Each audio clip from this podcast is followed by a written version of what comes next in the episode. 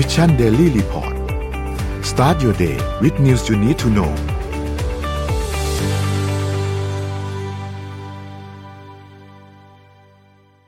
สวัสดีค่ะ ยินดีต้อนรับทุกท่านเข้าสู่รายการ Mission Daily Report นะคะ ประจำวันที่ 12 ตุลาคม พุทธศักราช 2565 ค่ะ วันนี้ก็อยู่กับเรา 3 คนค่ะ แต่ว่า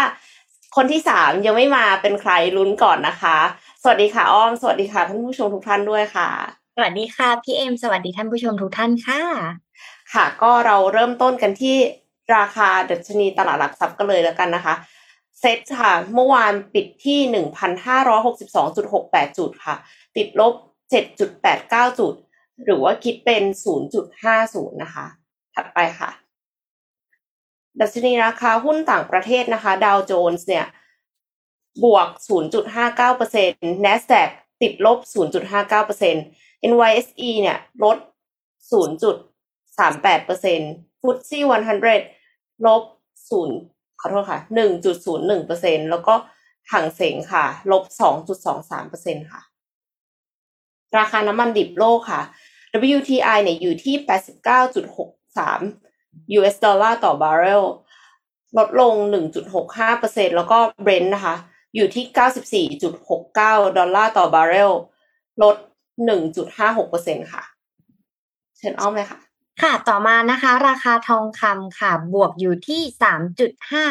บวกอยู่ที่สามจุดห้าแปดนะคะ เป็นราคาหนึ่งพันหกร้อยสิบสองจุดหนึ่งเก้านะคะ บวกเพิ่มขึ้นมาศูนย์จุดสองหนึ่งเปอร์เซ็นค่ะ ต่อมานะคะ ราคาคริปโตเคอเรนซีค่ะ บิตคอยนะคะ ติดลบ จริงๆว่าลบแดงหมดเลยนะวันนี้ ลบ 1.09%นะคะ อยู่ที่ราคา 19,096.73 ค่ะอีเทเรียมนะคะ ลบ 1.71%นะคะ อยู่ที่ราคา 1,287.80 Binance Coin นะคะ ลบ 0.91%นะคะ อยู่ที่ราคา 272.43 Solana ค่ะ ลบอยู่ที่ 3.48%นะคะ อยู่ที่ราคา 31.48สามขอโทษค่ะสามสิบเอ็ดจุดสี่เจ็ดนะคะ แล้วก็บิ๊กคัพคอยค่ะ อยู่ที่ลบสองจุดหก 1%นะคะ แล้วก็อยู่ที่ราคาหนึ่งจุดสองเจ็ดค่ะ นั่นเอง แดงเถือกในวันนี้แดงเถือกเป็นระยะระยะนะคะ ใครที่ใครที่อยู่บนดอยก็เกาะกันให้ดีๆนะคะคือดอยไม่ใช่ ไม่ใช่สถานที่แต่เป็นผู้คนนะคะอันไหนๆก็จะเรามาแบบว่าเงินหายจากคริปโตหรืออะไรก็แล้วแต่นะคะเราจะมาดูความหรูหราค่ะ ของเรือยอสในอนาคต กันดีกว่านะคะ อย่าให้ทีมงานขึ้นภาพเลยนะคะ จะหาเงินมาจากไหนก่อนคะใช่ใช่ต้องอินสปิเรชันนะกระตุ้นกิเลสก่อนมีใช่ให้ให้เกิดกิเลสก่อนเดี๋ยวอยากหาเงินเองใช่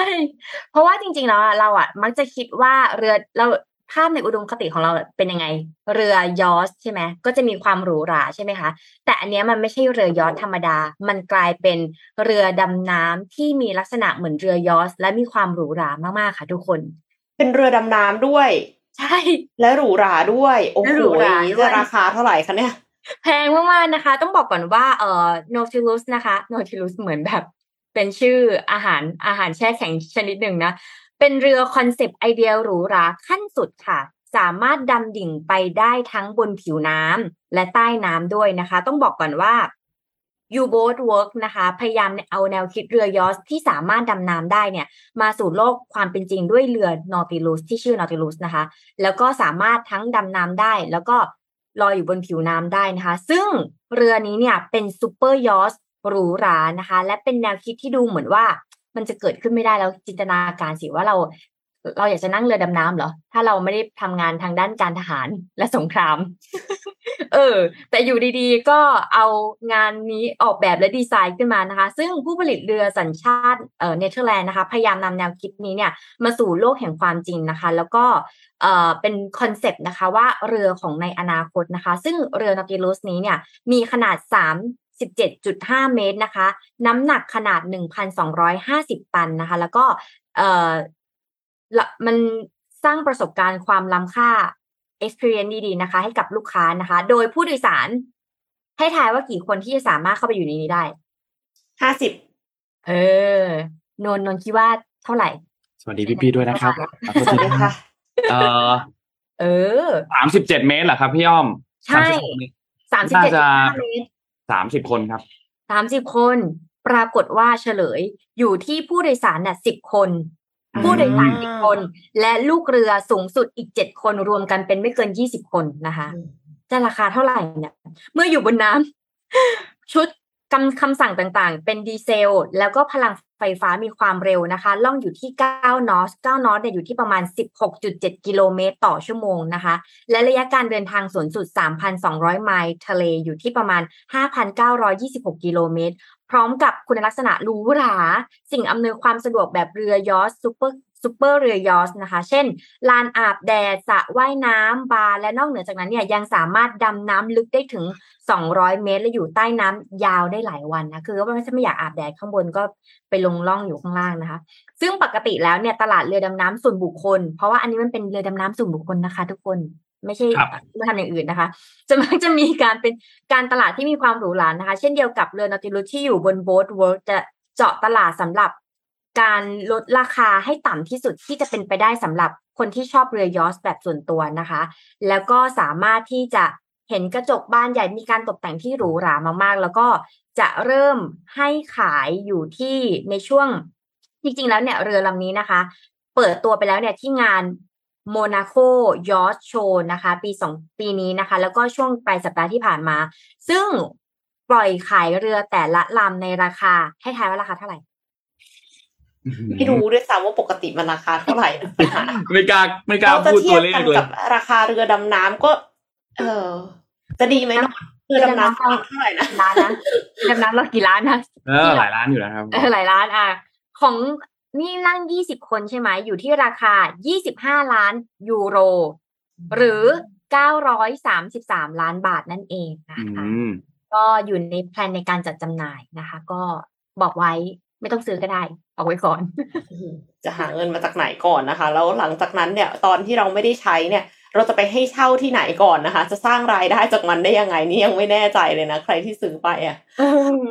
อ่าไหนๆก็มาในข่าวของ เป็นแนวนวัตกรรมแนวดีไซน์ความหรูหรานะ อ้อมขอเพิ่มอีกข่าวหนึ่งแบบนิดนึงเมื่อคืนเมื่อคืนตอนดึกๆ มีโพสต์หนึ่งใน Facebook ที่อ้อมชอบมากๆเลย คือเกี่ยวกับสนามกีฬาใต้ดินที่ใหญ่ที่สุดในโลกค่ะ อ่าเดี๋ยวให้ทีมงานน้ำจะท่วมไหมคะนั่นน่ะสิ แต่ว่าอันนี้เขาจัดที่ประเทศจีนนะอะอ๋อเขาสร้างที่ประเทศจีน คิดว่าประเทศจีนน่าจะมีการจัดการได้อย่างดีระดับหนึ่งนะน่าจะจัดการได้อย่างดีระดับหนึ่งคือสนามกีฬานี้นะคะ ซ่อนตัวอยู่ใต้ผืนหญ้าที่มี ใต้ดินที่ใหญ่ที่สุดในโลกค่ะ เรียกว่าเป็นสนามสนามสนามกีฬาที่อยู่ใต้ดินที่ใหญ่ที่สุดในโลกนะคะเพิ่งสร้างเสร็จประมาดๆนะคะ ชื่อว่าโคโฉสเตเดียมนะคะ ในประเทศจีนแล้วก็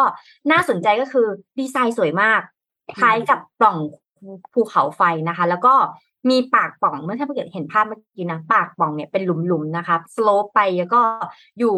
สู่สนามกีฬาตรงกลางนะคะล้อมด้วยหลังคาโค้งสีขาวตัดกับเนินหญ้าสีเขียวโดยรอบนะคะ คือเขาไม่ได้แค่ทำใต้ดินอย่างเดียว เขาได้มีงานดีไซน์ที่สวยงามด้วยนะคะ ด้วยการออกแบบให้สนามเนี่ยจมไปในใต้ดิน ทีนี้เนี่ยจึงกลายเป็นสถานที่ปัตยกรรมที่มีพื้นที่ใต้ดินขนาดใหญ่ที่สุดในโลก โดยจุได้ถึงสามหมื่นที่นั่งนะคะ ท่านผู้ชมที่สามารถเข้าไปชมในนี้นะคะ ไอเดียเนี่ยเกิดจากอะไร ไอเดียเกิดจากการที่สถาปนิกเนี่ยต้องการให้สนามกีฬาเนี่ยดูกลมกลืนไปกับแลนด์สเคปพื้นดินนะคะ โดยรอบจึงดีไซน์ออกมาให้เป็นเนินหญ้าสูงๆ ขึ้นมาหน่อย ใช้เส้นโค้งทางเดินและขอบอาคาร เบลอรอยต่อระหว่างโครงสร้างและธรรมชาติให้มันเป็นกลืนเดียวกันนะคะดูเป็นธรรมชาตินะเป็นสนามกีฬาที่มีความเป็นธรรมชาติสูงนะคะ เพราะฉะนั้นเนี่ย โครงสร้างในการก่อสร้างเนี่ยจะเป็นหลักๆเนี่ยจะเป็นคอนกรีตนะคะ โดยใช้เสาคอนกรีตอยู่ที่ประมาณ 600 ต้น ที่ผลิตจากทีมงานในชุมชนนะคะ แล้วก็ทำเป็น texture ลายไม้สร้างบรรยากาศอบอุ่นและดูเป็นมิตรนะคะ หลังคาเนี่ยเป็นโครงสร้างเหล็ก แต่ด้านใต้พื้นผิวเนี่ยติดด้วยเทฟลอนนะคะ T PTFE นะคะ ซึ่งเป็นเทฟลอนที่มีความเหนียวสูงนะคะ เป็นชนิดโปร่งแสงมีรูเล็กๆ แล้วก็ช่วยเรื่องของการดูดซับเสียงในสนามกีฬา ประเด็นก็คือ เวลาที่เราไปสนามกีฬาเลยเราไปดูฟุตบอลเนี่ยมันจะเป็นพื้นที่โล่งใช่ไหมคะแต่เขาต้องทำอาคารครอบขึ้นมาแบบเนี้ย เพื่อให้เสียงอะ มันไม่ต้องออกไปกล้องข้างนอกไงอ่าเวลาตะโกนเย้วเย้วเชียร์บอลกันใช่ไหมเสียงมันก็จะแบบอุ้มอุ้มอุ้มคุมอยู่ตรงนี้ใช่ใช้คำว่าอุ้มคุมมาตลอดเลย ไหมแต่มันว่ากล้องมันกล้องอยู่ข้างในกล้องกล้องใช่มันกล้องอยู่ข้างใน แต่ถ้าเกิดมันเป็นใต้ดินอะสิ่งที่เกิดขึ้นเลยคือบางทีเสียงพวกนี้มันเกิดการสั่นสะเทือนไงอืมเวลาที่เราตะโกนแบบเสียงดัง ๆ ใช่ไหมคะเขาก็เลยออกแบบแผ่นดีดินไซไหวน์อ่าเออใช่มันเหมือนแผ่นดินไหวเขาก็เลยออกแบบดีไซน์อันนี้ขึ้นมานะคะ แล้วก็ด้วยความที่มันดูดซับเสียงในสนามกีฬาเนี่ย ส่วนด้านบนหลังคาเนี่ยปิดผิวผนังด้วยวัสดุเดียวกันนะคะ แต่เป็นเอ่อแผ่นทึบที่สามารถกันแดดและกันฝนได้ เห็นอย่างนี้นะ มันเป็นโปร่งแสงไงกันแดดและกันฝนได้นะ สนามกีฬานี้เนี่ยเป็นส่วนหนึ่งของโครงการศูนย์กีฬาโคโช Sports Park นะคะที่กำลังก่อสร้างอยู่ ซึ่งจะประกอบไปด้วยสวนสาธารณะ สนามกีฬากลางแจ้งสระว่ายน้ำศูนย์นักกีฬารวมทั้งพิพิธภัณฑ์วิทยาศาสตร์นะคะ และพื้นที่สำหรับเด็กด้วย เมื่อสร้างเสร็จเนี่ยจะกินพื้นที่กว่า5 7 0 0 0 0 ตารางเมตรเลยทีเดียวนะคะ ก็ขอขอบคุณข่าวนี้ด้วยว่าเป็นแรงบันดาลใจสำหรับพื้นที่ที่ไม่พอ แต่ว่าต้องการสร้างสิ่งใหม่ ๆ ก็เลยต้องไปทำใต้ดินเลยค่ะ ในเมืองไทยกรุงเทพไม่น่าจะได้หรือเปล่า ไม่ได้ได้น้ำท่วมไม่ได้กรุงเทพไม่น่าจะไหวค่ะ น่าจะไปทำที่จังหวัดอื่นมากกว่าเนาะซึ่งจริงๆ ปริมณฑลก็น่าจะมีพื้นที่อยู่พอสมควร แต่ก็อย่างอย่างที่ว่าแหละว่า รับน้ำถ้าไหลลงมานี่งานเข้าเลยนะคะแต่แต่ว่าเราคิดว่ามันก็ต้องมีวิธีการออกแบบอะไรบางอย่างที่ทำให้น้ำมันไม่ลงไปครับแต่ว่า มันอาจจะเป็นเนินนะจริง ๆ แล้วอะคือหมายถึงว่าดูจะยากนะอยู่ใต้ดินก็จริง แต่ว่าคำว่าใต้ดินที่ว่าเนี่ยคือมันแค่ยกต่ำให้กเป็นว่าระดับเนินพื้นทั่วไป อืมแต่ดูจะยากเออนะดูจะยากแต่ยากนะ เพราะว่าถ้าเกิดทำปริมณฑลกรุงเทพเหรอปทุมก็ท่วมแล้วอะอืมอืมใช่ใช่นครปฐมก็ท่วมแล้วอะนนทบุรีสมุทรปราการก็ท่วมแล้วอะอืมต้องไปทำต่างจังหวัดอยู่บนเขา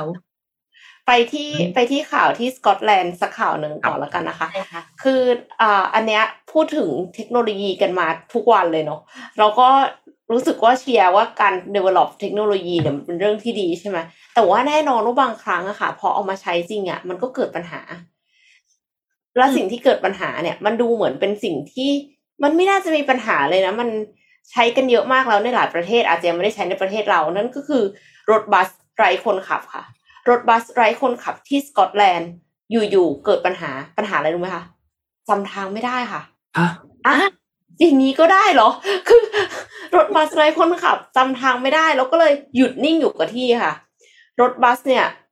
ไม่รู้ว่าอันเนี้ยเป็นชื่อที่เป็นชื่อเล่นหรือว่าชื่อทางการนะคะเขาบอกว่าชื่อ Itsy Bitsy Twinny Winny จบละ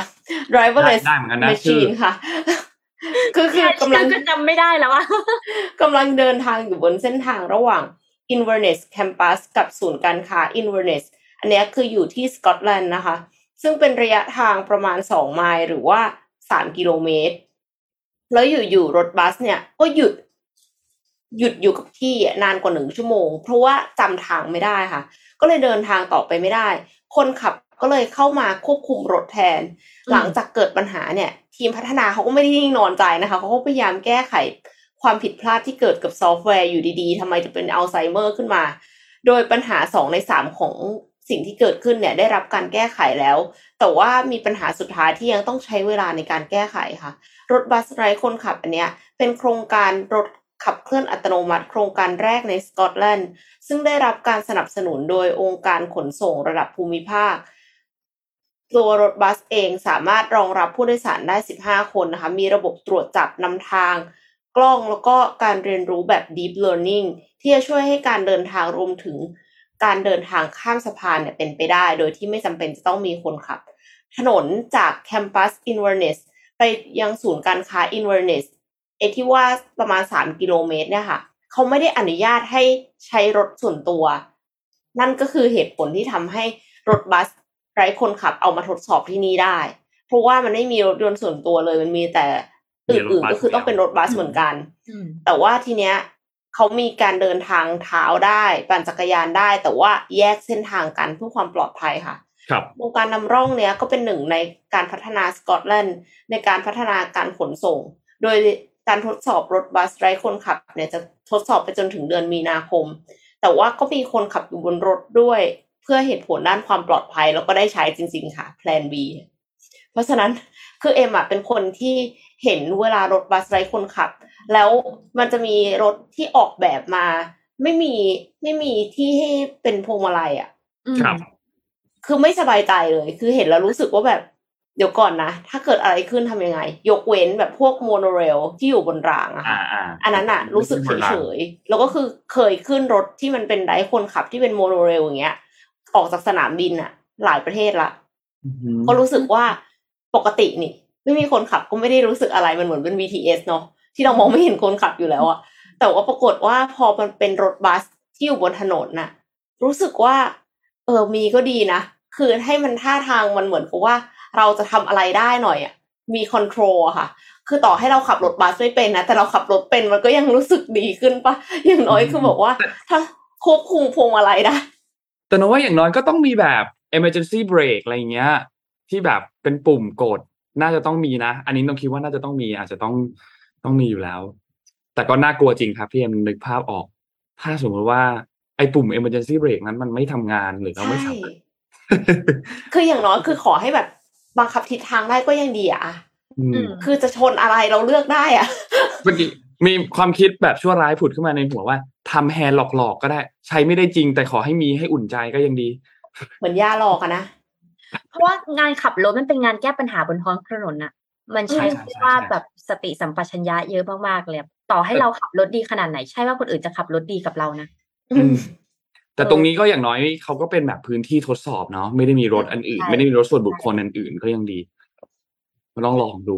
อืมต้องลองดูต้องลองดูครับ แค่เอ๊ะชื่อจำไม่ได้แล้วเหมือนเหมือนทางคอมเมนต์ใน YouTube จะบอกว่าเสียงเบา ไม่แน่ใจว่าเสียงเบาทุกคนเลย หรือว่าเสียงเบาเฉพาะคน Facebook บอกเสียงเบาไหมครับ ลองลองพิมพ์เข้ามากันนิดนึงนะฮะว่าวันนี้เสียงเบาหรือเปล่า ถ้าจะไม่งั้นจะได้ปรับขึ้นทั้งหมดเลยนะครับ ค่ะอืมนนท์ไปต่อที่ข่าวกันเลยไหมคะได้ครับนนท์พามาดูต่อข่าวที่มาเลเซียจริงๆข่าวมาเลเซียเรื่องนี้เนี่ยเป็นข่าวที่เกิดมาตั้งแต่วันที่สิบแล้ว นะครับ ก็คือวันจันทร์นะครับเดี๋ยวนะ นี่นี่นี่มีคนบอกเสียงเบา เสียงเบาเสียงเบา ปกติ เออเรางั้นเราเพิ่มทุกคนเพิ่มไมค์กันนิดนึงดีไหมครับดูเหมือนได้จะโอเคค่ะเบาพอสมควรเหมือนกัน ได้ค่ะ โอเคครับ อ่าโอเค น่าจะโอเคแล้วนะครับนนท์พาไปต่อนะฮะ พามาที่ข่าวมาเลเซียครับเอ่อนายกของมาเลเซียเนี่ยเมื่อวันที่ 10 ตุลาคมที่ผ่านมาคิดว่าหลาย ๆ ท่านน่าจะเห็นข่าวแล้ว ก็คือคุณอิสมาอิลซาบริยาคอบนะครับได้มีการประกาศยุบสภานะครับ ผ่านการถ่ายทอดสดทางโทรทัศน์เนี่ยนะครับ ก็เป็นการปูทางไปสู่การเลือกตั้งครั้งถัดมานะครับ ซึ่ง ก็จะอยู่ในกรอบระยะเวลาเนี่ยคือ 60 วันนับตั้งแต่วันที่ 10 ตุลาคมนะครับ ก็ทางกกตของที่นู่นเนี่ยนะครับคณะกรรมการการเลือกตั้งเนี่ยก็จะมีการกำหนดวันเลือกตั้งกันอย่างชัดเจนอีกครั้งหนึ่งหลังจากนี้นะครับ ซึ่งการยุบสภาในครั้งนี้เนี่ยก็ได้รับการเห็นชอบแล้วนะครับ แล้วก็มีพระบรมราชานุญาตจากสมเด็จพระราชาธิบดีอับดุลละแห่งปะหังนะครับ หรือว่ายังดีเปอร์ตัวนากงนะครับ พระองค์ที่ 15 แห่งมาเลเซียนะครับ ก็ ยาขอบก็บอกว่าจริงๆ แล้วการยุบสภาในครั้งนี้เนี่ยก็ช่วยลดกระแสวิพากษ์วิจารณ์ในประเด็นที่เกี่ยวข้องกับเรื่องความชอบธรรมในการขึ้นมาบริหารประเทศของรัฐบาลปัจจุบันด้วยนะครับ ซึ่งจริงๆแล้วเนี่ยตามวาระของเขาเนี่ยเขาจะอยู่ถึงช่วงปลายปีหน้าคือปลายปี 2023 นะครับทางด้นยาขอบเนี่ยจริงๆแล้วเนี่ยต้องบอกว่าการเมืองของที่มาเลเซียเนี่ยถ้าทุกท่านได้ติดตามในช่วงเนี่ยสามสี่ห้าปีนี้เนี่ยค่อนข้าง ปั่นป่วนพอสมควรนะครับ คือคุณยาขอบเนี่ยเป็นนายกรัฐมนตรีคนที่สามนะครับ ที่ครองตำแหน่งเก้าอี้ของผู้นำรัฐบาลมาเลเซีย ต่อจากมหาเทโมฮัมหมัดนะครับต่อจากมูยิดดินยัสซินนะครับที่ก่อนหน้านี้ประกาศลาออกจากตำแหน่งไปนะครับนับตั้งแต่มีการเลือกตั้งทั่วไปในปี 2018 นะครับที่นู่นเขาวาระ 5 ปีนะครับ ซึ่งคาดว่าเนี่ยแหละช่วงเดือนพฤศจิกาเนี่ยนะครับ ก็น่าจะมีการ จัดการเลือกตั้งเกิดขึ้นนะครับ อาจจะเป็นช่วงต้นเดือนไหมกลางเดือนไหมนะครับ แต่คิดว่าน่าจะเป็นช่วงต้นเดือนมากกว่านะครับ เพราะว่าไม่งั้นเนี่ยช่วงปลายปีถ้ามีเหตุการณ์อะไรเกิดขึ้นมาเนี่ยนะอาจจะปั่นป่วนถ้าหากว่าไม่มีผู้นำอยู่นะครับ ทีนี้สิ่งที่เกิดขึ้นตามมาเนี่ยนะครับ นอกจากการเลือกตั้งที่จะเกิดขึ้นในเดือนอพฤศจิกายนแล้วเนี่ยที่เขาคาดว่าเนี่ยนะครับ แต่ยังไงเราก็ตามรอรอประกาศกันอย่างเป็นทางการกันอีกทีเนาะแต่ทีนี้ทางด้านมหาเทเนี่ยมีการออกมาให้สัมภาษณ์อันหนึ่งนะครับ หลังจากที่ นายกรัฐมนตรีเนี่ยมีการประกาศยุบสภานะครับ เพื่อเปิดทางให้มีการเลือกตั้งอีกครั้งหนึ่งเนี่ยเขาก็บอกว่า จริง ๆ แล้วเนี่ย คนคนเนี้ยคุณยาขอบเนี่ยมาจากพรรคที่ชื่อว่าพรรคอัมโนนะครับเขาบอกว่าจำคดีวัน MDB ได้ไหมครับ ซึ่งเป็นคดีที่ยาวนานมากค่ะแล้วก็ถูกมีการตัดสินโทษไปแล้วเนี่ยนะครับ ที่ให้ทางด้านอดีตนายกรัฐมนตรีนาจิบราซักเนี่ย เข้ารับโทษจำคุกในคดีทุจริตกองทุนวันเอ็มดีบีในช่วงเวลาตอนนั้นเนี่ยนะครับ ซึ่งคุณอาจิบเนี่ยเราย้อนความกันนิดนึงเนาะโทษของเขาเนี่ยมีจำคุก 12 ปีนะครับ มีความผิด 7 ข้อหานะครับ ไม่ว่าจะเป็นเรื่องการฟอกเงินการใช้อำนาจการละเมิดต่อหน้าที่นะครับ คุณมหาเท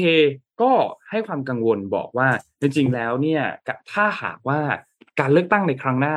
พรรคอัมโนชนะขึ้นมาเนี่ยมีประเด็นน่ากังวลหนึ่งอย่างเลยก็คือ อาจจะพยายามหาวิธีการ เล่นแร่เล่นแร่แปรธาตุไหมเพื่อที่จะช่วยให้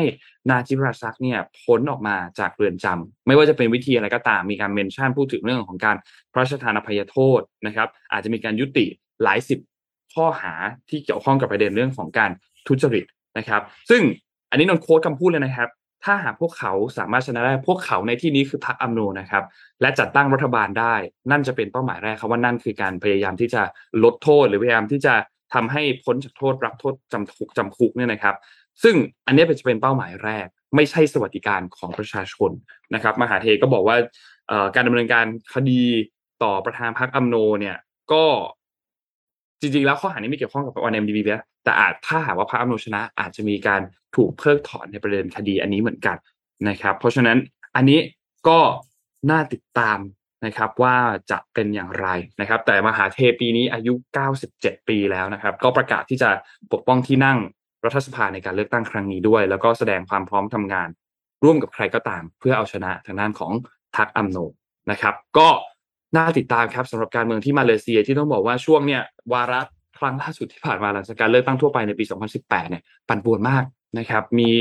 เหตุการณ์เกิดขึ้นมากมายเลยนะครับ รวมถึงเรื่องของคดีวัน MDB ที่เพิ่งมีการตัดสินไปไม่นานก่อนหน้านี้ด้วยเนาะในปีนี้ที่ผ่านมาเนี่ยนะครับ แต่ว่าเป็นคดีที่ถูกเอ่อพูดคุยกันมายาวนานมากนะครับ มีการทำมาเป็นสารคดี มีการทำมาเป็นหนังสือนะครับ เสริมนี้ก็ได้ค่ะว่าสารคดีนี้ที่ชื่อชื่อว่า Dirty Money ค่ะ เป็นอีกพาสารคดีเกี่ยวกับถ้าพูดง่ายๆคือเงินสกปรกอ่าใช่ใช่ โดยในใน part นี้เนี่ยจะชื่อว่า The Man at the Top เก้าอี้ผู้นำและราคาที่ต้องจ่ายของนาจิปราซักนะคะเราจะเห็นกระบวนการทำงานทั้งหมดของรัฐบาลนะคะ รวมถึงนำอดีตผู้นำนี่แหละนาจิปราซักเนี่ยมาให้สัมภาษณ์ แล้วรีเนี่ยถ้าเรื่องสารคดีเนี่ยดีมาก อืม แล้วก็หนังสือเนี่ยจะเป็นเรื่องชื่อเรื่องว่า billion dollar billion dollar well นะครับ ของคุณทอมไบรท์กับแบรดลีย์โฮป นะครับมีแปลไทยด้วยนะตุนพันล้านวานลวงโลกนะครับ มีแปลไทยแล้วด้วยเหมือนกันนะครับ ก็ใครที่สนใจชอบอยากศึกษาเรื่องราวเกี่ยวกับเรื่องนี้เนี่ยก็งานฉบับหนังสือวันนี้วันแรกนะครับ วันที่สิบสองไปจนถึงวันที่ยี่สิบสามนุ่นแอบไปดู เมื่อวานนี้ไปดูมาเหมือนกันที่ที่ที่ศูนย์ศิริกิตโหพี่พี่อ้อมพี่เอ็มได้ไปยังครับ หลังจากที่เขาเปิดใหม่ยังเลยค่ะ ยังเลยค่ะผ่านผ่านข้างหน้าค่ะใหญ่โตมาก เออใช่งานบอกจะบอกว่ายังไม่เคยไปเพิ่งไปงานคริปโตเอ็กซ์โปอ่าที่นั่นใช่ไหมบอกว่าไม่เคยไปไม่ได้ ใหญ่โตมากใหญ่โตมากที่สุดใหญ่โตมากๆหลังจากที่ปิดไปสามปีเนาะจริง ๆ มันน่าจะเร็วกว่านั้นแหละแต่ว่ามันมีเรื่องโควิด ด้วยก็ทำให้แต่ละอย่างมันดีเลยออกมา ก็เมื่อวานที่ไปดูก็เมื่อวานนี้ก็ดูโอ้โหเวอร์วังอลังการมาก จะพูดว่าสมการรอคอยก็ก็ก็คงจะพูดแบบนั้นได้เหมือนกันเนาะเวอร์วังมากเวอร์วังมากได้ยินว่ามีร้านอาหารเยอะมาก มากมากพี่เอ็มตลาดเยอะมาก มีทุกอย่างอะ คุณคิดถึงอาหารอะไรมีทุกอย่าง ไม่ว่าจะเป็นแบบฟาสต์ฟู้ดหน่อยคากิกอริมีไหมคะหรูๆหน่อย มีแบบญี่ปุ่นเกาเกาหลีไม่แน่ใจ แต่มีแบบจีนนะไอไอยีน้ำแข็งใสแบบน้ำแข็งใส After You อะคากิกอริ After You กำลังจะ come coming soon อ๋อกำลังจะมีใช่ไหมใช่สุดยอด มันเหมือนห้างเลยอะพี่เอ็มอันนี้จอดรถฟรีด้วยนะอะไรนะครับจอดรถฟรี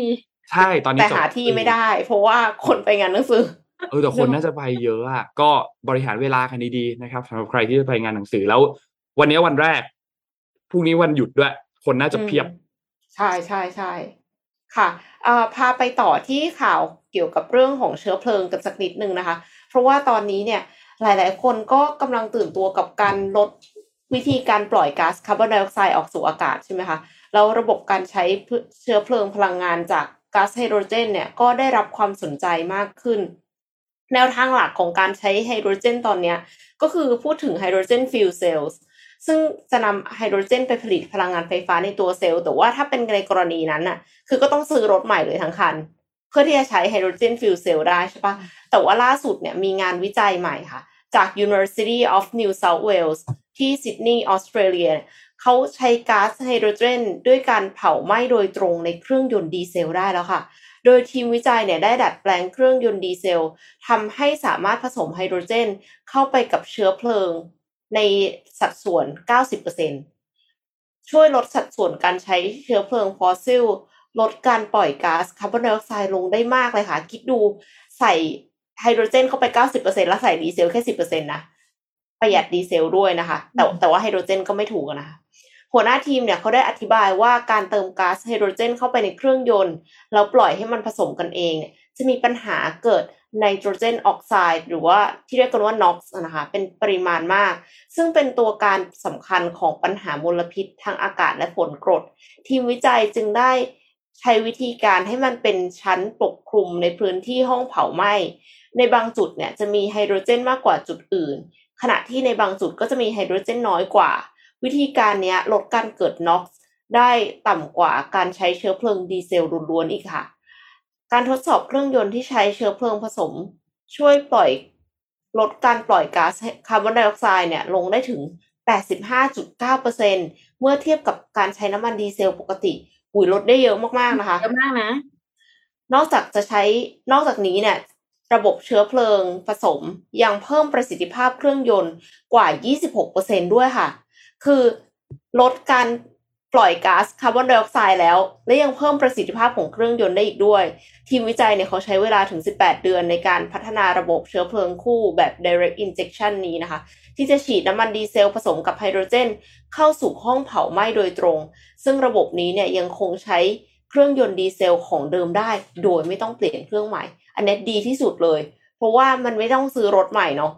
ทีมวิจัยเนี่ยเขาระบุว่ารถยนต์หรือเครื่องจักรกลที่ใช้เครื่องยนต์ดีเซลใด ๆ ก็สามารถดัดแปลงใช้งานระบบหัวฉีดเชื้อเพลิงผสมนี้ โดยใช้เวลาไม่กี่เดือนในการติดตั้งระบบค่ะ ใครสนใจเนี่ยเป็นเจ้าของอู่รถหรือว่ามีเครื่องจักรที่ใช้ดีเซลเยอะๆนี่ติดต่อไปได้เลยนะคะ สิ่งที่พวกเขาทำคือคงเครื่องยนต์และชุดหัวฉีดน้ำมันดีเซลไว้ดังเดิม แต่เพิ่มเติมก็คือหัวฉีดก๊าซไฮโดรเจนเข้าสู่ห้องเผาไหม้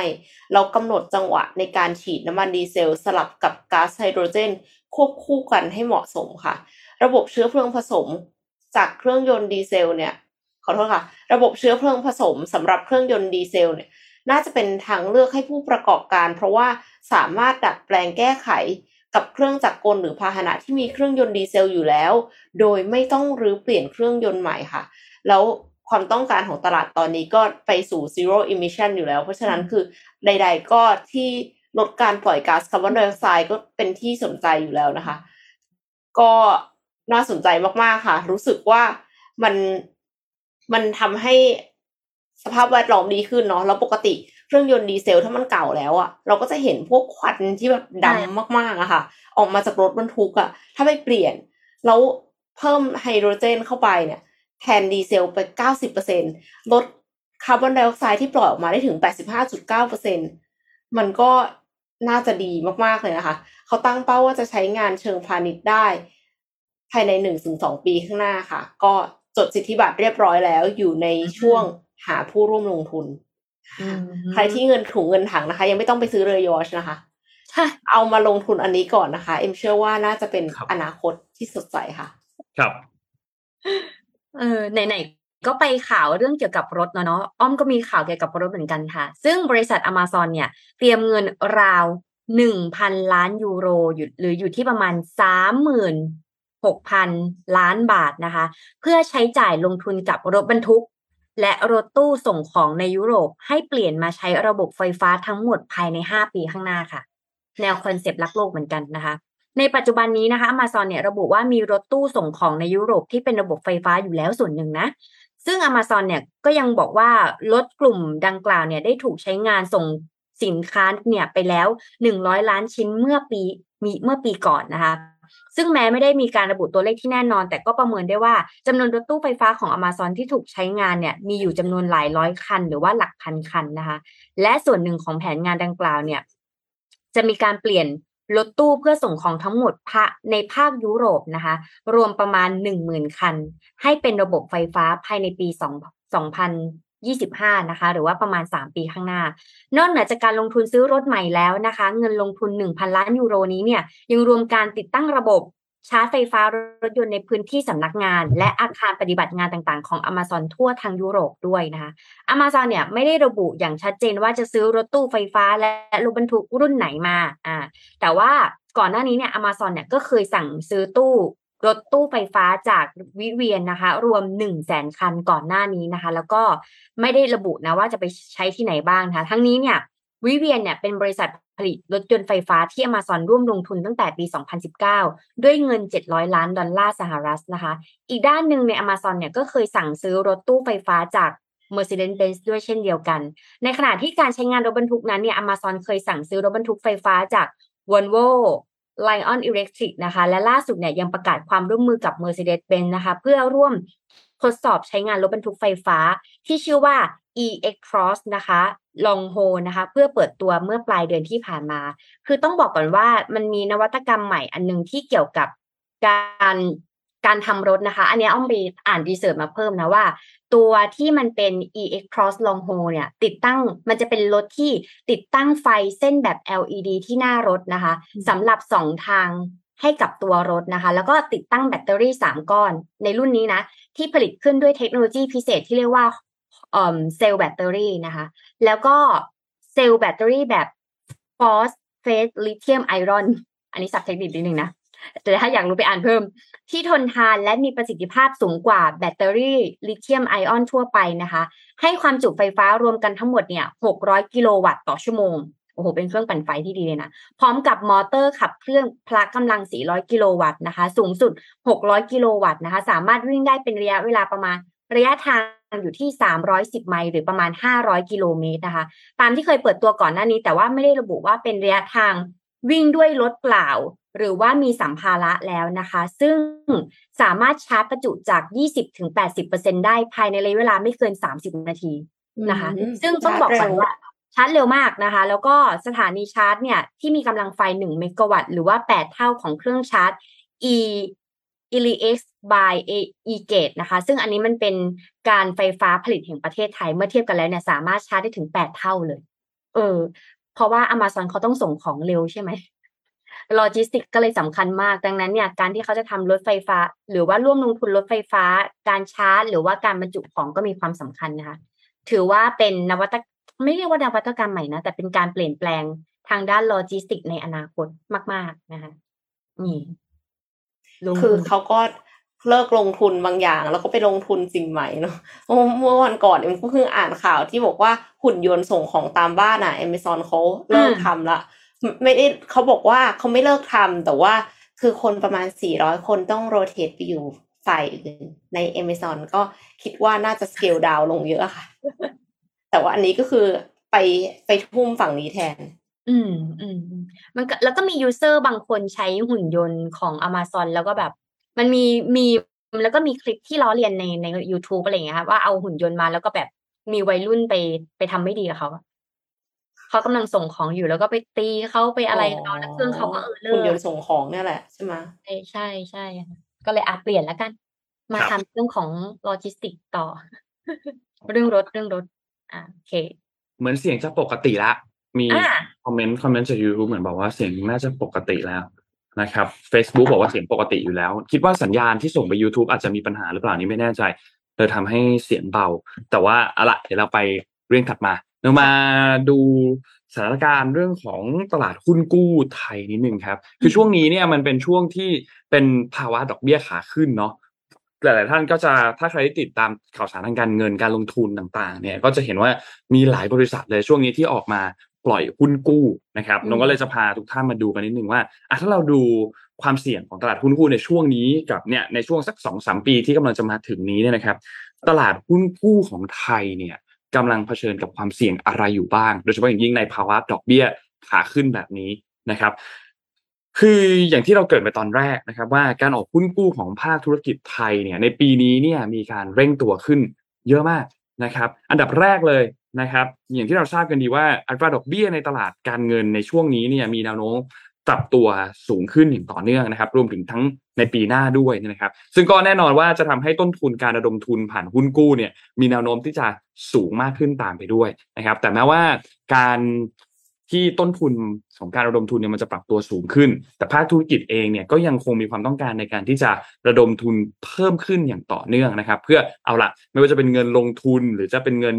ทุนหมุนเวียนในในธุรกิจเนี่ยนะครับ ตามกิจกรรมทางเศรษฐกิจที่ช่วงนี้เนี่ยเริ่มมีการปรับตัวอย่างดีขึ้นแล้วเนี่ยนะครับ แต่ว่าอย่างไรก็ตามเนี่ย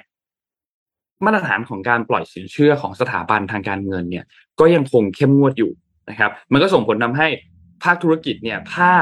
ต้องการที่จะขอสินเชื่อจากสถาบันการเงินเนี่ย ก็ยังคงมีข้อจำกัดหลายทางทำให้ถ้าขอทางสถาบันการเงินไม่ได้ ก็เลยหันมาระดมทุนผ่านตลาด หุ้นกู้กันมากขึ้นนะครับ ด้วยเหตุนี้มันก็เลยทำให้เราเห็นว่าในปีนี้เนี่ยมีการออกหุ้นกู้เร่งตัวขึ้นเยอะมากเลยนะครับ โดยการออกหุ้นกู้ใหม่ของภาคเอกชนที่ยังไม่รวมภาคการเงินเนี่ยนะครับ ก็ในในช่วง 8 เดือนแรกเนี่ยของปี 2022เนี่ยนะครับ เร่งตัวขึ้นมา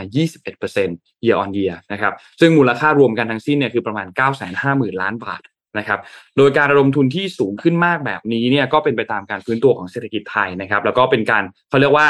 ล็อกต้นทุนทางการเงินของภาคธุรกิจก่อนที่อัตราดอกเบี้ย มันจะสูงขึ้นไป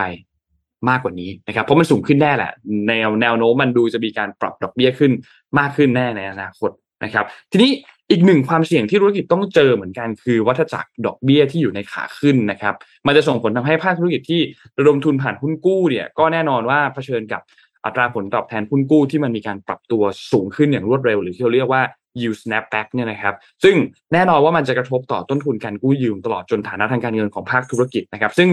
คนที่ทำธุรกิจต้นทุนพวกนี้สถานะโดยเฉพาะยิ่งฐานะทางการเงินของภาคธุรกิจเนี่ยเป็นสิ่งที่สำคัญมากๆอยู่แล้วนะครับและอย่างไรก็ตามนะครับหุ้นกู้ของภาคธุรกิจไทยเนี่ยในปัจจุบันเนี่ย 90%จ่ายอัตราดอกเบี้ยในรูปแบบที่เป็นแบบฟิกซ์นะครับคือเป็นรูปแบบคงที่นะครับ ดังนั้นถ้าในระยะสั้นเนี่ยแม้ว่า อัตราดอกเบี้ยตลาดเงินจะมีแนวโน้มปรับตัวสูงขึ้นอย่างต่อเนื่อง แต่ว่าต้นทุนของการระดมทุนภาคธุรกิจที่ออกหุ้นกู้ไปแล้วเนี่ยจะไม่ได้ปรับสูงขึ้นตามในทันทีนะครับ มันก็จะส่งผลทำให้อะละ yield snapback ของภาคธุรกิจไทย ถ้าในระยะสั้นนะ ยังไม่น่ากังวลเท่าไหร่ แต่ความเสี่ยงมันจะเพิ่มขึ้นหลังจากที่หุ้นกู้เนี่ยมันมีการครบกำหนดชำระในอนาคตแล้วเนี่ยนะครับ ก็อันเนี้ยอาจจะกระทบกับฐานะทางการเงินของผู้ประกอบการได้ นะครับ ถัดมาครับที่อยากจะพูดถึงคือปริมาณหุ้นกู้ที่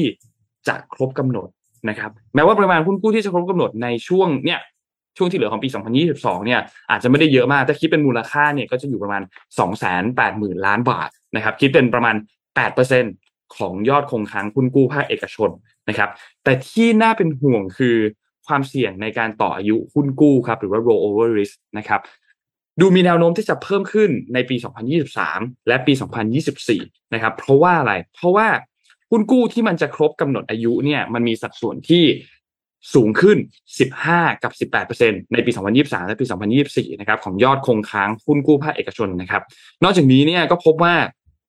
ไอตัวหุ้นกู้ที่มีความเสี่ยง rollover มากที่สุดเนี่ยนะครับ rollover คือความเสี่ยงในการที่จะถูกต่ออายุหุ้นกู้นะครับ มากที่สุดเนี่ยคือหุ้นกู้กลุ่มที่มีความน่าเชื่อถือต่ำนะครับ หรือว่า speculative เนี่ยนะครับ ซึ่งส่วนใหญ่เนี่ยมีอายุเฉลี่ยคงเฉลี่ยอายุคงเหลือเฉลี่ยเนี่ยจะอยู่ประมาณ 1.5 ปีนะครับ เพราะฉะนั้นอันเนี้ยค่อนข้างน่าเป็นห่วงนะครับ ซึ่ง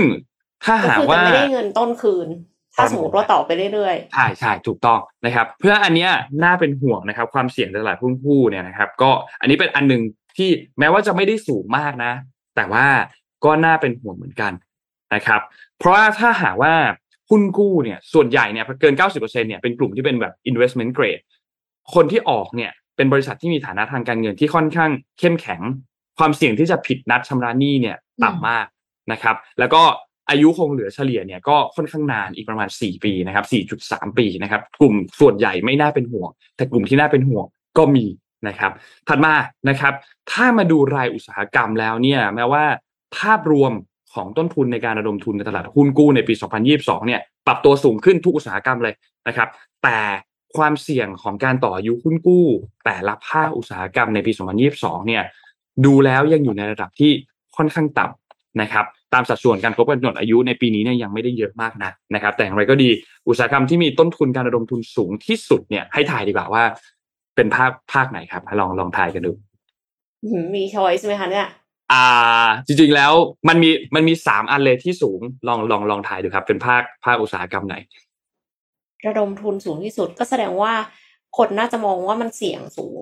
อ่า มันต้องมันต้องแบบไม่ใช่อุตสาหกรรมที่แบบ ไม่ใช่แบบ medical อะอืมไม่ใช่ไม่ใช่ไม่ใช่อ๋อจะบอกว่าเทคโนโลยีก็อืมเขาออกหุ้นกู้กันเหรอประเด็นประเด็นคือเขาออกหุ้นกู้กันไหมเทคโนโลยีอะเฉลยแล้วกันเฉลยเฉลยเฉลย ภาคบริการอสังหาริมทรัพย์ แล้วก็ก่อสร้างนะครับ หลักๆสามกลุ่มนี้เนี่ยจะจะมีเป็นกลุ่มที่มีต้นทุนการระดมทุนที่สูงที่สุดอืมนะครับ ซึ่งการกลัวสมีร้างไม่ต้นเสร็จทุนการระดมสูงที่สุดสูงสูงแบบนี้เนี่ยมันจะตามมาด้วยความเสี่ยงของการที่จะเกิด rollover risk นะครับในปีหน้าปี 2023 แล้วก็ 2024 นะครับ เนื่องจากว่าสัดส่วนหุ้นกู้เนี่ยจะครบกำหนดชำระหนี้มากที่สุดเมื่อเทียบกับธุรกิจอื่นนะครับ เพราะฉะนั้นอันเนี้ย ก็เป็นอันหนึ่งที่ทางด้าน EIC เนี่ยเขาก็ประเมินว่ารายได้ธุรกิจที่เป็นธุรกิจภาคบริการเนี่ยถ้าหากว่ากลับมาฟื้นตัวได้เท่ากับช่วงก่อนโควิดได้เนี่ยภายในปีเนี่ย 2024 เนี่ย ก็ ก็ ก็คิดว่าน่าจะโอเคนะครับ ในขณะเดียวกันภาคอสังหาริมทรัพย์กับภาคก่อสร้างเนี่ย จะสามารถฟื้นตัวเท่ากับเอ่อช่วงก่อนเกิดโควิดได้ในปี 2024 หรือ 2025 ไหมเนี่ย อันเนี้ยน่าเป็นห่วง เพราะว่าไม่รู้ว่าจะมีการฟื้นตัวได้อย่างเต็มที่หรือเปล่า นะครับ เพราะฉะนั้นอันเนี้ยเป็นอันหนึ่งที่ผู้ประกอบการเองก็ต้องรีมาร์กไว้ว่าน่ากังวลนะครับ ส่วนนโยบายทางการเงินนะครับทาง EAC เนี่ยเขามองว่าการดำเนินการการดำเนินนโยบายการเงินเนี่ยที่ค่อนข้างตึงตัวในช่วงหลังๆ ที่ผ่านมาเนี่ยโอเคละแม้ว่ามันจะไม่ได้ตึงตัวแบบแรงมาก แต่มันเป็นแบบค่อยๆเป็นค่อยๆไป แต่มันก็ค่อยๆตึงมากขึ้นเรื่อยๆนี่นะครับ ก็จะช่วยให้รายได้ของกลุ่มธุรกิจเสี่ยงเนี่ยก็ยังสามารถฟื้นตัวได้เรื่อยๆนะครับ แล้วก็รับมือกับภาวะการเงินที่ตึงตัวแบบนี้ได้นะครับ โดยนโยบายทางการเงินของไทยเนี่ยอาจจะไม่จำเป็นที่ต้องแบบเร่งเหมือนกับอย่างที่สหรัฐที่ไม่ต้องมีเร่งการปรับขึ้นดอกเบี้ยเร็วๆเนี่ยนะครับ เพราะว่าที่นั่นเขาเป็นแบบกลุ่มเขาเรียกว่าเศรษฐกิจที่พัฒนาแล้วใช่ไหมครับ แต่ว่าเศรษฐกิจของไทยบ้านเราเนี่ยมันมีการฟื้นตัวที่ช้ากว่า รอยแผลทางเศรษฐกิจเองก็ต้องบอกว่าลึกกว่านะครับ เพราะฉะนั้นยังมีความเสี่ยงในเรื่องของการ roll over อีกเนี่ยนะครับในตลาดกลุ่มของหุ้นกู้ของภาคธุรกิจที่ฟื้นตัวได้ช้าเนี่ยนะครับ เพราะฉะนั้น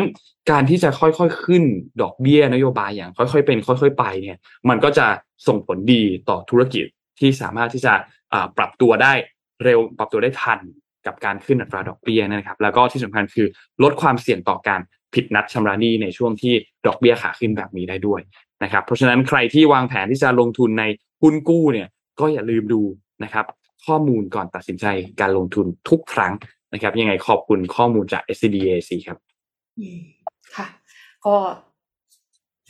ข้อมูลจาก SCB EAC ทุกครั้งก็คือวิเคราะห์มาอย่างละเอียดและรอบด้านนะคะสุดยอดคิดมาเขาคิดมาให้ละเขาคิดมาให้ละเพราะฉะนั้นใครที่จะ ลงทุนเนี่ยก็หาข้อมูลเพิ่มเติมอีกนิดหน่อย แต่ว่าตอนนี้น่าจะเริ่มเห็นแล้วว่า เราจะต้องดูปัจจัยไหนบ้างเนาะในการลงทุนหุ้นกู้นะครับ ค่ะตะกี้นี้นนพูดถึงเรื่องของก่อสร้างเนาะก่อสร้างแล้วแบบว่าเวลาที่ก่อสร้างเนี่ย มันก็มีความเสี่ยงโดยเฉพาะอย่างยิ่งถ้าเป็นการก่อสร้างที่ในพื้นที่ที่เข้าถึงยากอะค่ะ ไม่รู้ว่าจะสร้างเสร็จหรือเปล่าเนาะแล้วก็ใช้เทคโนโลยีไหนที่จะทำให้ มันสามารถทำขึ้นมาสำเร็จได้ ล่าสุดค่ะ มีโดรนพึ่งค่ะ โดรนพึ่งทำไมถึงเรียกว่าโดรนพึ่ง เพราะว่าได้รับแรงบันดาลใจมาจากตัวพึ่งพึ่งเนี่ย มันทำงานเป็นฝูงทำงานร่วมกันเยอะๆใช่ไหมคะไม่ใช่ทำงานตัวเดียวโดดๆโดรนพึ่งเนี่ยสามารถพิมพ์โครงสร้างสามมิติ เตรียมใช้บินสร้างที่พักในพื้นที่เข้าถึงยากค่ะ ปัจจุบันการพิมพ์โครงสร้างที่พักด้วย เครื่องพิมพ์สามมิติเนี่ยมีเยอะแยะแล้วนะคะ มีให้เห็นในประเทศไทยก็มีแล้วด้วย แต่ว่าปัญหาก็คือมันจะต้องใช้เครื่องใหญ่ ๆ ไปตั้งอะคะ่ะ แล้วเสร็จแล้วก็คือค่อยๆ พิมพ์ไปเรื่อยๆ แต่ว่าถ้าในพื้นที่ที่เข้าถึงยากเนี่ย มันก็ไม่สามารถจะเอาเครื่องเนี้ยไปติดตั้งได้ตั้งแต่ต้นใช่ไหมคะครับเมื่อเดือนกันยายนที่ผ่านมา Imperial College London ประเทศอังกฤษเนี่ยก็ได้เปิดตัวโดรนบินได้ ที่สามารถพิมพ์โครงสามมิติได้ด้วยค่ะ ก็อย่างที่บอกไปว่าได้รับแรงบันดาลใจมาจากพึ่งนะคะ เพราะว่าสามารถทำงานร่วมกันได้มากกว่าหนึ่งตัวด้วยสำหรับพิมพ์โครงสร้างที่พักอาศัยในพื้นที่ที่เข้าถึงยาก อย่างเช่นหุบเขาหรือว่าพื้นที่ภัยพิบัติค่ะ การบินไปพร้อม ๆ กับการพิมพ์โครงสร้างสามมิติอะคือบินไปด้วยแล้วก็ปล่อยเหมือนปล่อยใยแต่ไม่ใช่ ปล่อยวัสดุที่ทำให้มันเกิดบ้านเนี่ยนะคะ วัสดุก่อสร้างเนี่ย เราทำให้แม่นยำอะ มันทำได้ยาก นึกสภาพว่าเราแค่ควบคุมโดรนให้มันขึ้นไปแล้วถ่ายรูปเราถ่ายวิดีโอเราในมุมที่เราสวยอะ ยังยากเลยอะค่ะ ให้มันไม่สั่นเนาะแต่การพิมพ์สามมิติอะมันต้องพิมพ์เป็น layer ซ้อนกันขึ้นไปเรื่อยๆ แล้วคือถ้าสมมติว่ามันดันไม่ทับกับ layer เดิมอะอืมมันก็พังใช่ปะเพราะฉะนั้นโดรนมันก็เลยต้องมีเซ็นเซอร์และกล้องช่วยกะระยะในการพิมพ์โครงสร้างให้แม่นยำในระดับมิลลิเมตรค่ะ เนื่องจากการสร้างที่พักอาศัยต้องการความแม่นยำในการสร้างเพื่อความแข็งแรงและปลอดภัย นอกจากนี้ตัวโดรนนะคะจะแบบผสมปูนเทลงไปในโดรนนี่ก็ไม่ไหวเหมือนกันนะ ต้องมีน้ำหนักเบาเพื่อประหยัดพลังงานในการทำงานอีกด้วย ทีมวิศวกรเนี่ยเขาก็เลยสร้างวัสดุใหม่สำหรับการพิมพ์โครงสร้างสามมิติขึ้นมาด้วยค่ะ เพื่อที่จะให้เหมาะกับการใช้โดรนในการพิมพ์สามมิติที่มันจะไม่ได้นิ่งขนาดนั้นเนี่ยนะ โดยเอวัสดุที่ว่าเนี่ย เอ็มดูในคลิปนะ มันหน้าตาเหมือนน้ำผึ้งคือแบบว่า เออเข้าธีมดีเนาะโดรนผึ้งแล้วก็ใช้น้ำผึ้งในการสร้างรังนะคะ คุณสมบัติของวัสดุเนี่ย คือมันนิ่มขนาดพิมพ์ แต่ว่าพอพิมพ์เสร็จแล้วมันจะแข็งตัวค่ะ ปัจจุบันเนี้ยโดรนพึ่งยังสามารถพิมพ์ได้แค่โครงสร้างสามมิติขนาดเล็กเท่านั้น แต่ว่าก็คือทดสอบประสบความสำเร็จแล้วไงว่ามันพิมพ์ได้จริง โดยที่มันเป็น layer ทับทับทับทับกันขึ้นไปได้นะคะ ทีมวิศวกรเนี่ยเขาหวังว่าจะเพิ่มประสิทธิภาพให้โดรนผึ้งและทำให้เป็นมิตรต่อสิ่งแวดล้อมมากขึ้น ในการสร้างที่พักอาศัยขนาดใหญ่ในอนาคต ซึ่งทีมวิศวกรผู้พัฒนาเนี่ยเขาก็เชื่อว่าฝูงบินโดรนเนี้ยมันจะช่วยลดต้นทุนและความเสี่ยงการก่อสร้างได้ในอนาคต เมื่อเทียบกับวิธีการใช้คนปกติค่ะอ่า ก็รอติดตามเลยนะคะ ว่าในอนาคตเนี่ยโดรนพึ่งจะสร้างอะไรขึ้นมาได้บ้าง เพราะว่าถ้าสร้างที่พักอาศัยในพื้นที่ห่างไกลได้เนี่ยก็ยกระดับคุณภาพชีวิตของคนที่อยู่บนภูเขาหรือว่าในพื้นที่ที่ไม่สามารถขนวัสดุก่อสร้างเข้าไปได้ รถปูนเข้าไปไม่ถึงเนี่ยอีกเยอะเลยค่ะเออเห็นด้วย เพราะว่าเอ่อบ้านอ้อมเนี่ยเขาทำธุรกิจโรงแรมที่เกาะล้านใช่ไหมคะ แล้วก็ปัญหาคือการขนส่งของเนี่ยแหละเพราะเราต้องหรือมันไม่มันเป็นมันต้องเป็นเรือลำเล็กอะค่ะ เพราะว่าถ้าเรือลำใหญ่มันเข้าเทียบท่าไม่ได้อ่าค่ะเนี่ยต้องคอยทยอย ขนปูน ขนอิฐขนทรายเนี่ย ข้ามไปที่เกาะล้านค่ะ กว่าจะเสร็จหลายปียังไม่เสร็จอืมลำบากนะลำบากถ้าเกิดเทคโนโลยีอันนี้สามารถทำได้เนี่ย การสร้างก็จะง่ายขึ้นค่ะ อีกหน่อยใช้โดรนเอาไปบินเลยค่ะ ใช่ จะมาถึงเราไหมนะ ไหนไหนไหนไหนใช้โดรก็นแต่จะสร้างโรงแรมมันอาจจะใหญ่ไปนะคะใช่เอาแบบว่ากระต๊อบก่อน เอาเล็กๆก่อนนะคะอะเดี๋ยวมามาข่าวที่ที่อ้อมนะคะ ก็คือ พอดีว่าฟังฟังนนท์เนี่ยพูดในข่าวมาเลเซียเนาะก็อันนี้เนี่ยจะพามาฝั่งของอิหร่านค่ะ อ่านะคะ ต้องบอกก่อนว่ามันมีประเด็นนี้ก็คือกลุ่มแฮกเกอร์ที่เป็นนักเคลื่อนไหวทางการเมือง ฝ่ายต่อต้านของรัฐบาลอิหร่านเนี่ยที่ใช้ชื่อว่า Edalat-e Ali นะคะได้ทำการแฮ็กอ่าช่องข่าวของรัฐบาลนะคะ ขณะกำลังเผยแพร่วิดีโอนะคะ ซึ่งผู้นำสูงสุดของอิหร่านเนี่ยกำลังแถลงอยู่นะคะ จริงๆ ผู้นำของอิหร่านชื่อว่าเซเยสเอลีโอเซนีโคมาเนซีนะคะ ระหว่างที่กำลังเผยแพร่ภาพนะคะ สัญญาณเนี่ยอยู่ดีก็ถูกตัดออกมานะคะ เข้าสู่ระบบของเอลิคามาเชเอลิโอเซนีนะคะเชอร์มาเนอีนะคะ พร้อมกับตัวอักษรที่เขียนว่า the blood of all youth is on your hands นะคะ เลือดถ้าแปลคือเลือดของลูกหลานเราเนี่ยถูกเปื้อนด้วยมือของคุณนะคะ พร้อมกับรูปของมาซาอามานีนะคะ ผู้หญิงที่ถูกตำรวจ ศิลเอ่อที่ผู้หญิงที่ถูกตำรวจจับกุมทำนะร้าคะยค่ะใช่ค่ะ โทษฐานไม่สวมฮิญาบนะคะ ก่อนจะเข้ารักษาด้วยอาการโคม่าและเสียชีวิตในอีกไม่กี่ชั่วโมงต่อมานะ รวมทั้งรูปของหญิงวัยรุ่นอีกสามราย ที่เสียชีวิตจากการประท้วงเพื่อเรียกร้องสิทธิของผู้หญิงในอิหร่านนะคะ กลุ่มแฮกเกอร์นี้เนี่ยใช้สโลแกน women life and freedom นะคะ หรือที่แปลว่าสตรีชีวิต และเสรีภาพนะคะ ซึ่งประกอบไปด้วยสโลแกนที่ใช้ในการประท้วงเรียกร้องสิทธิผู้หญิงในอิหร่านนะคะ ก่อนหน้านี้เนี่ยกลุ่มแฮกเกอร์ได้แฮกเว็บไซต์โทรทัศน์ และได้เผยแพร่วิดีโอผู้คนในกรุงเตหะรานนะคะ แล้วก็ตะโกนคำว่า dead to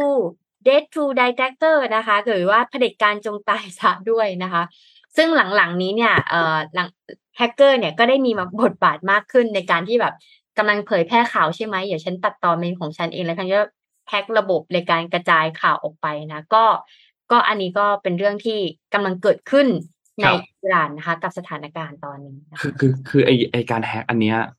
มันแฮกผ่านทีวีของภาครัฐเลยนะผ่านผ่านผ่านช่องอันนั้นเลยนะแล้วคือเหมือนกำลังแบบมีมีพิธีการมีอะไรอยู่เนี่ยอืมแล้วมันเปลี่ยนภาพตัดฟุบอย่างนี้เลยนะคือแฮกแบบสมบูรณ์แบบเลยอะอันเนี้ยอืมอืมอืม คือประชาชนคงโกรธมากแล้วจริง ๆ อะ ใช่อืมอืมอันนี้น่าน่าสนใจมากนะครับ พามาดูอีกอันหนึ่งครับ คือต้องพยายามตามข่าวนี้อยู่ คิดว่าหลาย ๆ ท่านน่าจะได้เห็นข่าวนี้แล้ว ก็คือเรื่องของการประชุมเอเปกที่ไทยเนี่ยนะครับ ที่จะมีอืมขึ้นในช่วงปลายปีนี้เนี่ย ทีนี้เอ่อมีหลายชื่อที่ confirm แล้วว่าจะมา มีหลายชื่อที่ confirm แล้วว่าจะไม่มา นะครับอือฮึหนึ่งในชื่อที่จะที่บอกว่าจะไม่มาเนี่ยก็คือโจไบเดนที่บอกว่ารู้สึกว่าจะมีติดงานแต่งหรือเปล่า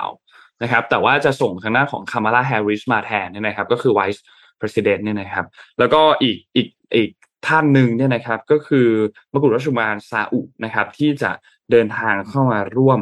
นะครับ ก็มาพร้อมกับคณะมากกว่า 800 คนด้วยเนี่ยนะครับ ก็อันนี้เองก็ก็ก็บอกว่าจะมา เช่นเดียวกันนะครับมูฮัมหมัดเบลซามานเนี่ยนะครับ ก็จะมาเช่นเดียวกันในการประชุมครั้งนี้เนี่ยนะครับ พร้อมทีมกับคณะอีก 800กว่าคนเนี่ย ซึ่งก็จริงๆแล้วเนี่ยเมื่อวานนี้เนี่ยคุณดอนประมัติวินัยเนี่ยนะครับรัฐมนตรีกระทรวงการต่างประเทศ แล้วก็รองนายกรัฐมนตรีด้วยเนี่ยนะครับ ก็ได้มีการพูดถึงบอกว่าจริง ๆ แล้วเนี่ยเป็นหนึ่งในดีลที่ตกลงกันมาตั้งแต่ช่วงเดือนมกราคมแล้วนะครับจำตอนที่พลเอกประยุทธ์ได้เดินทางไปเยือนที่ซาอุได้ใช่ไหมครับที่มีภาพถ่ายรูปกันตอนนั้นนะครับ ก็ เป็นหนึ่งในข้อตกลง แล้วก็เตรียมการในเรื่องของรถแมพเนี่ยใกล้เสร็จเรียบร้อยแล้วด้วยนะครับก็จะทำให้การเดินทางในครั้งนี้ก็น่าจะเรียบร้อยดีนะครับสำหรับเอ่อทางฝั่งของซาอุนะครับอีกชื่อหนึ่งที่เป็นชื่อใหญ่มากที่คนรอติดตามกันอยู่ว่าจะมาไหมหรือจะไม่มามีข่าวหนาหูมาก ๆเลยเนี่ยนะครับ ก็ก็คือทางด้านของวลาดิเมียร์ปูตินนะครับนุ่นพยายามดูข้อมูลมีทั้งแหล่งบางแหล่งข่าวก็ยืนยันว่ามา มาแน่ๆ การประชุมเอเปก2022 ที่ไทย เมื่อวานนี้เนี่ยเอ่อก็มีการรายงานวันที่ 11 ตุลาคมเนี่ยนะครับเขามีการติดต่อไปที่กระทรวงการต่างประเทศนะครับ ก็บอกว่าขณะนี้ยังไม่ได้ยืนยันนะอ้าวยังรอการยืนยันจากทางการของรัสเซียอยู่นะครับ นี่คือข้อมูลเมื่อวานนี้เนี่ยนะครับ วันที่ 11 ตุลาคมเนี่ยนะครับ ก็มี 8 ประเทศที่ตอนนี้ยืนยันที่จะเข้าร่วมการประชุมแล้วนะครับ แต่เบื้องต้นเนี่ยยังไม่ได้มีการเปิดเผยรายชื่อของผู้นำที่เอ่อเจาะตอบรับ การมาเข้าร่วมการประชุมครั้งนี้อย่างละเอียดนะครับ ซึ่งก็แน่นอนก็คงมีเหตุผลในประเด็นเรื่องความปลอดภัยเรื่องอะไรต่างๆนะครับ แต่อะไรก็ตามอันเนี้ยน่าติดตาม เพราะว่าการประชุมเอเปกเนี่ยนะครับสุดยอดผู้นำเนี่ยที่จะเกิดขึ้นวันที่นับจากวันนี้ก็อีกประมาณเดือนนึงอะวันที่สิบแปดสิบเก้าพฤศจิกายนเนี่ยนะครับที่ที่ใหม่เลย ศูนย์การประชุมแห่งชาติสิริกิตนะครับธีมในรอบนี้เนี่ยคือ Open Connect Balance นะครับหรือว่าเปิดกว้างสร้างสัมพันธ์เชื่อมโยงกันสู่สมดุลนะครับ ซึ่งก็จริงๆแล้ว นี่จะเป็นครั้งที่สามนะครับ ที่ไทยเนี่ยเป็นเจ้าภาพในการจัดการประชุมเอเปกนะครับ ก่อนหน้านี้ในปี 1992หนึ่งครั้ง แล้วก็ปี 2003หนึ่งครั้งนะครับ ครั้งนี้ในปี 2022 ก็จะเป็นครั้งที่3นะครับ ก็ยังไงช่วงวันสองวันนี้ติดตามหน้าข่าวกันอีกทีหนึ่งนะครับ ว่าสุดท้ายแล้วปูตินจะเข้าร่วมการประชุมเอเปกในครั้งนี้ไหมนะครับแต่ดูแนวโน้มแล้วจากข่าวลือจากอะไรต่างๆ เนี่ย ดูเหมือนว่าจะมา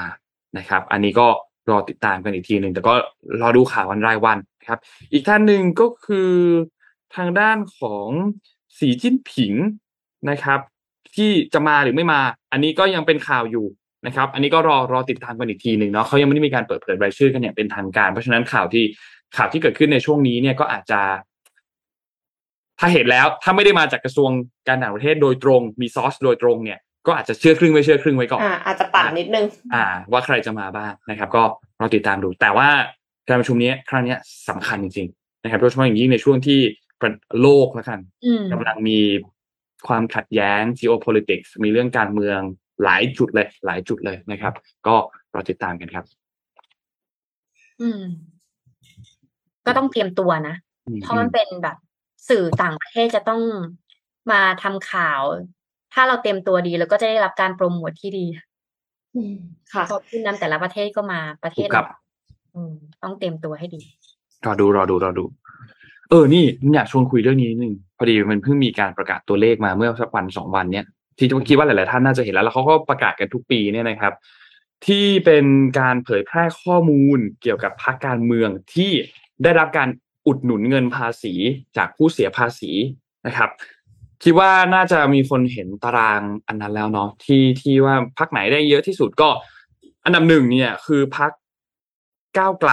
27 ล้าน อันดับสองคือประชาธิปัตย์3.4 ล้าน อันดับสามคือพรรคกล้า 3.3 ล้าน อันดับสี่คือเพื่อไทย 2.9 ล้าน แล้วก็อันดับห้าคือพลังประชารัฐหนึ่งประมาณเกือบเกือบ1.3 ล้านนะครับ คือมีคนเข้าใจผิดพอสมควรเหมือนกันว่าไอการอุดหนุนเงินภาษีให้พรรคการเมือง การบริจาคเงินให้พรรคการเมืองคนละอันกันนะครับ เขามีการคะเปลี่ยนชื่อกันไปแล้วนะจริงๆแล้วมันคนละอันกันนะไอตัวเลขต่างกันยัจากงไงคะตัวเลขจากตารางอันเนี้ย อุดหนุน อุดหนุนภาษีให้พรรคการเมืองเนี่ย เวลาที่เราจ่ายภาษีอะอือฮึทุกวันนี้จ่ายมันกัจะบมีจ่ายช่องให้ออนติ๊ไลกน์กันซะเยอะเนาะอ่าฮะมันจะมีช่องเล็กๆ ข้างล่างสุดเลย ตอนขั้นตอนแบบท้ายๆแล้วนนจำไม่ได้ว่า มันเป็นขั้นตอนก่อนสุดท้ายหรือว่าท้ายๆแต่มันก็จะอยู่ท้ายๆแล้วจะเขียนว่าต้องการที่จะอุดหนุนเงินให้พรรคการเมืองไหมแต่ละคนอุดหนุนได้ไม่เกินห้าร้อยบาทห้าร้อยบาทนี่คือแม็กซิมัมละ ทีนี้คนก็เข้าใจผิดเขาก็มีความเข้าใจในเรื่องนี้ที่แบบแตกต่างกันมากเลยบอกว่าไอ้เงินห้าร้อยบาทที่อุดหนุนไปเนี่ยคือเราต้องจ่ายภาษีเพิ่มอีกห้าร้อยบาท เพื่อที่จะเอาเงินให้กับพรรคการเมืองใช่ไหมนั่นหมายความว่าเราจะขอคืนภาษีเราก็จะได้คืนน้อยลงไปห้าร้อยบาทจริงๆแล้วไม่ใช่นะครับ สมมุติว่าท่านมีรายได้มาร้อยดึงแล้วต้องเสียภาษียี่สิบนะครับ แล้วไอ้เงินที่เสียท่านเสียภาษียี่สิบตรงนั้นเนี่ย กับเงินห้าร้อยบาท ที่จะเอาไปอุดหนุนพรรคการเมืองมันคือก้อนเดียวกัน ท่านไม่ได้เสียภาษีเพิ่มเติม หรือถ้าสมมุติว่าจริงๆแล้วท่านจะขอคืนภาษีเนี่ย ท่านก็ไม่ได้ได้คืนภาษีน้อยลง ท่านได้คืนภาษีเท่าเดิม แต่ว่ามันจะเป็นการจัดสรรไอ้เงินภาษีตัวเนี้ยแค่ห้าร้อยบาทไม่เกินห้าร้อยบาทเนี่ยนะครับ ไปให้กับพรรคการเมือง เพราะฉะนั้นถ้าจะให้ตอบคำตอบว่า เอ่อท่านเสียภาษีเพิ่มไหมในการที่จะอุดหนุนเงินภาษีเนี่ยคำตอบคือไม่ได้เสียภาษีเพิ่มนะครับอืมภาษีท่านก็ยังเสียเท่าเดิมนั่นแหละ แต่ส่วนหนึ่งท่านเลือกได้ที่จะเอาเงินส่วนนั้นไปอุดหนุนพรรคการเมือง ส่วนไอ้เรื่องเงินบริจาคให้พรรคการเมือง อันนี้คนละเรื่องกัน อีกอันหนึ่งจะเป็นเรื่องเรื่องการบริจาคจะเป็นอีกอีกก้อนหนึ่งบเลริยไม่จาได้คคือควักออกมาจากกระเป๋าเราเลยแล้วก็ใช่ให้จะเป็ใช่นไหมของบริษัทจะเป็นของส่วนตัวควักออกมาให้กับทางด้านพรรคการเมือง อันนี้เป็นอีกเคสหนึ่งไม่เกี่ยวกับเรื่องของการอุดหนุนเงินภาษีนะครับ คนละคนละประเด็นกันไอตัวเลขตารางที่ทุกท่านเห็นกันที่เป็นประชาชนอุดหนุนเงินภาษีกันมากที่สุดเนี่ย เป็นอีกเคสหนึ่ง นะครับ เป็นอีกช่องทางเขาก็แบบจะบอกว่าอะไรเดียเป็นอีกช่องทางหนึ่งของการอุดหนุนเงินภาษีให้กับพรรคการเมืองล้วกัน เป็นอีกช่องทางหนึ่งก็ท่านสมมติท่านชอบพรรคเอท่านชอบพรรคบีอุดหนุนเงินภาษีให้เพิ่มได้นะครับ แต่ไม่ได้เสียภาษีเพิ่มเติมนะท่านก็ยังเสียภาษีเท่าเดิมนั่นแหละนะครับ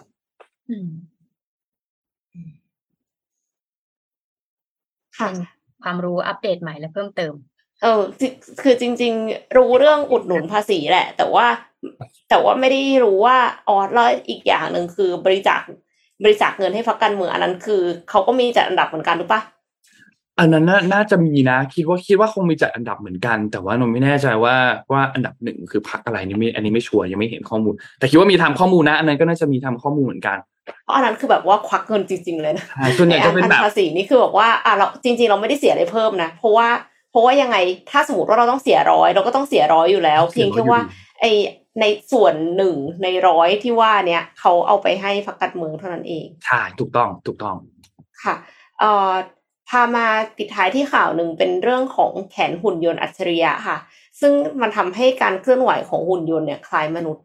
คือนึกสภาพว่าเมื่อก่อนอะเราจะเห็นแบบไอ้ละ Terminator ใช่ปะ หนังเก่ามากเลยที่แบบว่าอาโนเล่นอะไรอย่างเงี้ยค่ะ แล้วก็แบบ Terminator 2 3 อะไรอย่างงี้ใช่ปะมันเหมือนมนุษย์มากเลย ก็คือเอาคนมาแสดงอะแล้วเป็นหุ่นยนต์ แต่ว่า humanoid robots ปัจจุบันเนี้ยถ้ามันเหมือนนะมันก็เหมือนแค่หน้า หรือไม่ก็คือแบบมันก็ไม่ค่อยขยับอะไรใช่ไหมคะ หรือว่าไอหุ่นยนต์ของอีลอนมัสที่ตอนแรกแบบทำเหมือนกับว่าจะออกมาแดนซ์ได้ แต่ว่าจ้างแดนเซอร์มา dance เนี่ยนะ มันก็ยังไม่ได้ทำอะไรได้มากกว่าการรดน้ำต้นไม้ขนาดนั้น อะทีนี้เราจะทำยังไงที่จะให้หุ่นยนต์เนี่ย มันเคลื่อนไหวได้คล้ายมนุษย์ ก็คือสร้างกล้ามเนื้อขึ้นมาค่ะ อืมบริษัท Clone Robotics เนี่ย ประสบความสำเร็จในการพัฒนาแขนหุ่นยนต์อัจฉริยะ ที่มีการเคลื่อนไหวซับซ้อนคล้ายการเคลื่อนไหวของแขนมนุษย์ อวัยวะสำคัญที่ทำให้มนุษย์เนี่ยสามารถหยิบจับและสร้างสรรค์สิ่งต่างๆ ได้อย่างอิสระนะคะ โดยถอดแบบมาจากการเคลื่อนไหวตามธรรมชาติของกล้ามเนื้อบริเวณแขนของมนุษย์จริง ๆ ที่ประกอบด้วยกล้ามมัดกล้ามเนื้อที่มีความซับซ้อน ห่อหุ้มโครงสร้างที่เป็นกระดูกที่แข็งแกร่งนะคะ หลังจากใช้เวลาวิจัยพัฒนานานกว่า 8 ปีโคลนโรบอติกส์เนี่ยเขาก็เคลมว่าแขนหุ่นยนต์อัจฉริยะที่พัฒนาขึ้นมีความซับซ้อน แล้วก็เหมือนกับมนุษย์มากที่สุดในโลก กล้าเคลมอืมเขาแสดงให้เห็นถึงความแข็งแรงของหุ่นยนต์ ที่ไม่เพียงแค่เคลื่อนไหวได้ แต่ยังสามารถหยิบจับยกดัมเบล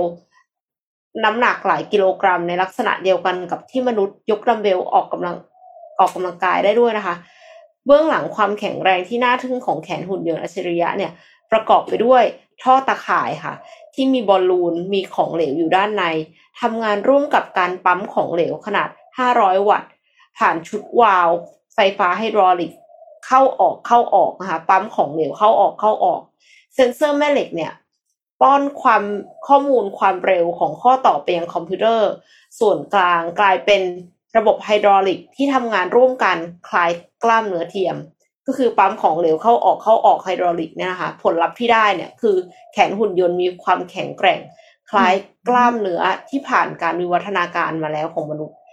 คือไม่ใช่คล้ายกล้ามเนื้อที่ผ่านการวิวัฒนาการอย่างเดียวอะมันคล้ายกล้ามเนื้อที่ผ่านการยกเวทและกินเวย์และคือคือกล้ามเนื้อที่ที่ว่าเนี่ย มันถ้าเป็นของมนุษย์นี่ก็คือต้องผ่านการฝึกฝนแล้วก็ทรมานมาประมาณหนึ่งนะถึงจะมีกล้ามเนื้อมากขนาดที่หุ่นยนต์ที่เขาสร้างขึ้นมาเนาะผลงานเนี้ย เอามาทำอะไร เอามาวิจัยเฉยๆหรือเปล่า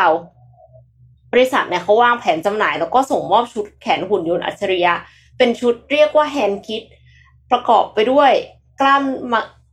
มัดกล้ามเนื้อหนึ่งร้อยยี่สิบสี่มัดอืมชิ้นส่วนคอส่วนไหล่กระดูกแขนมือ หน้าอกและแผ่นหลังส่วนบน มีแบตเตอรี่และระบบไฮดรอลิกค่ะ ยังไม่เปิดเผยราคาจำหน่ายอย่างเป็นทางการ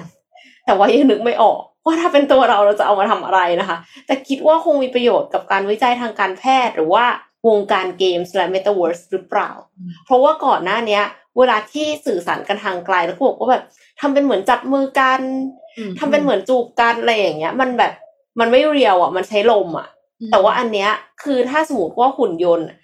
มีหุ่นยนต์ตัวหนึ่งมาตั้ง แล้วเสร็จแล้วก็คือมีเซ็นเซอร์อยู่อีกฝั่งหนึ่งของโลก แล้วเสร็จแล้ว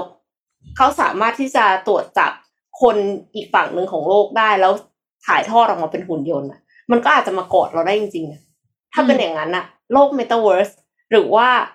การแบบสื่อสารทางไกลอะค่ะโหมันจะเรียลขึ้นอีกเยอะมากๆเลยนะ อืม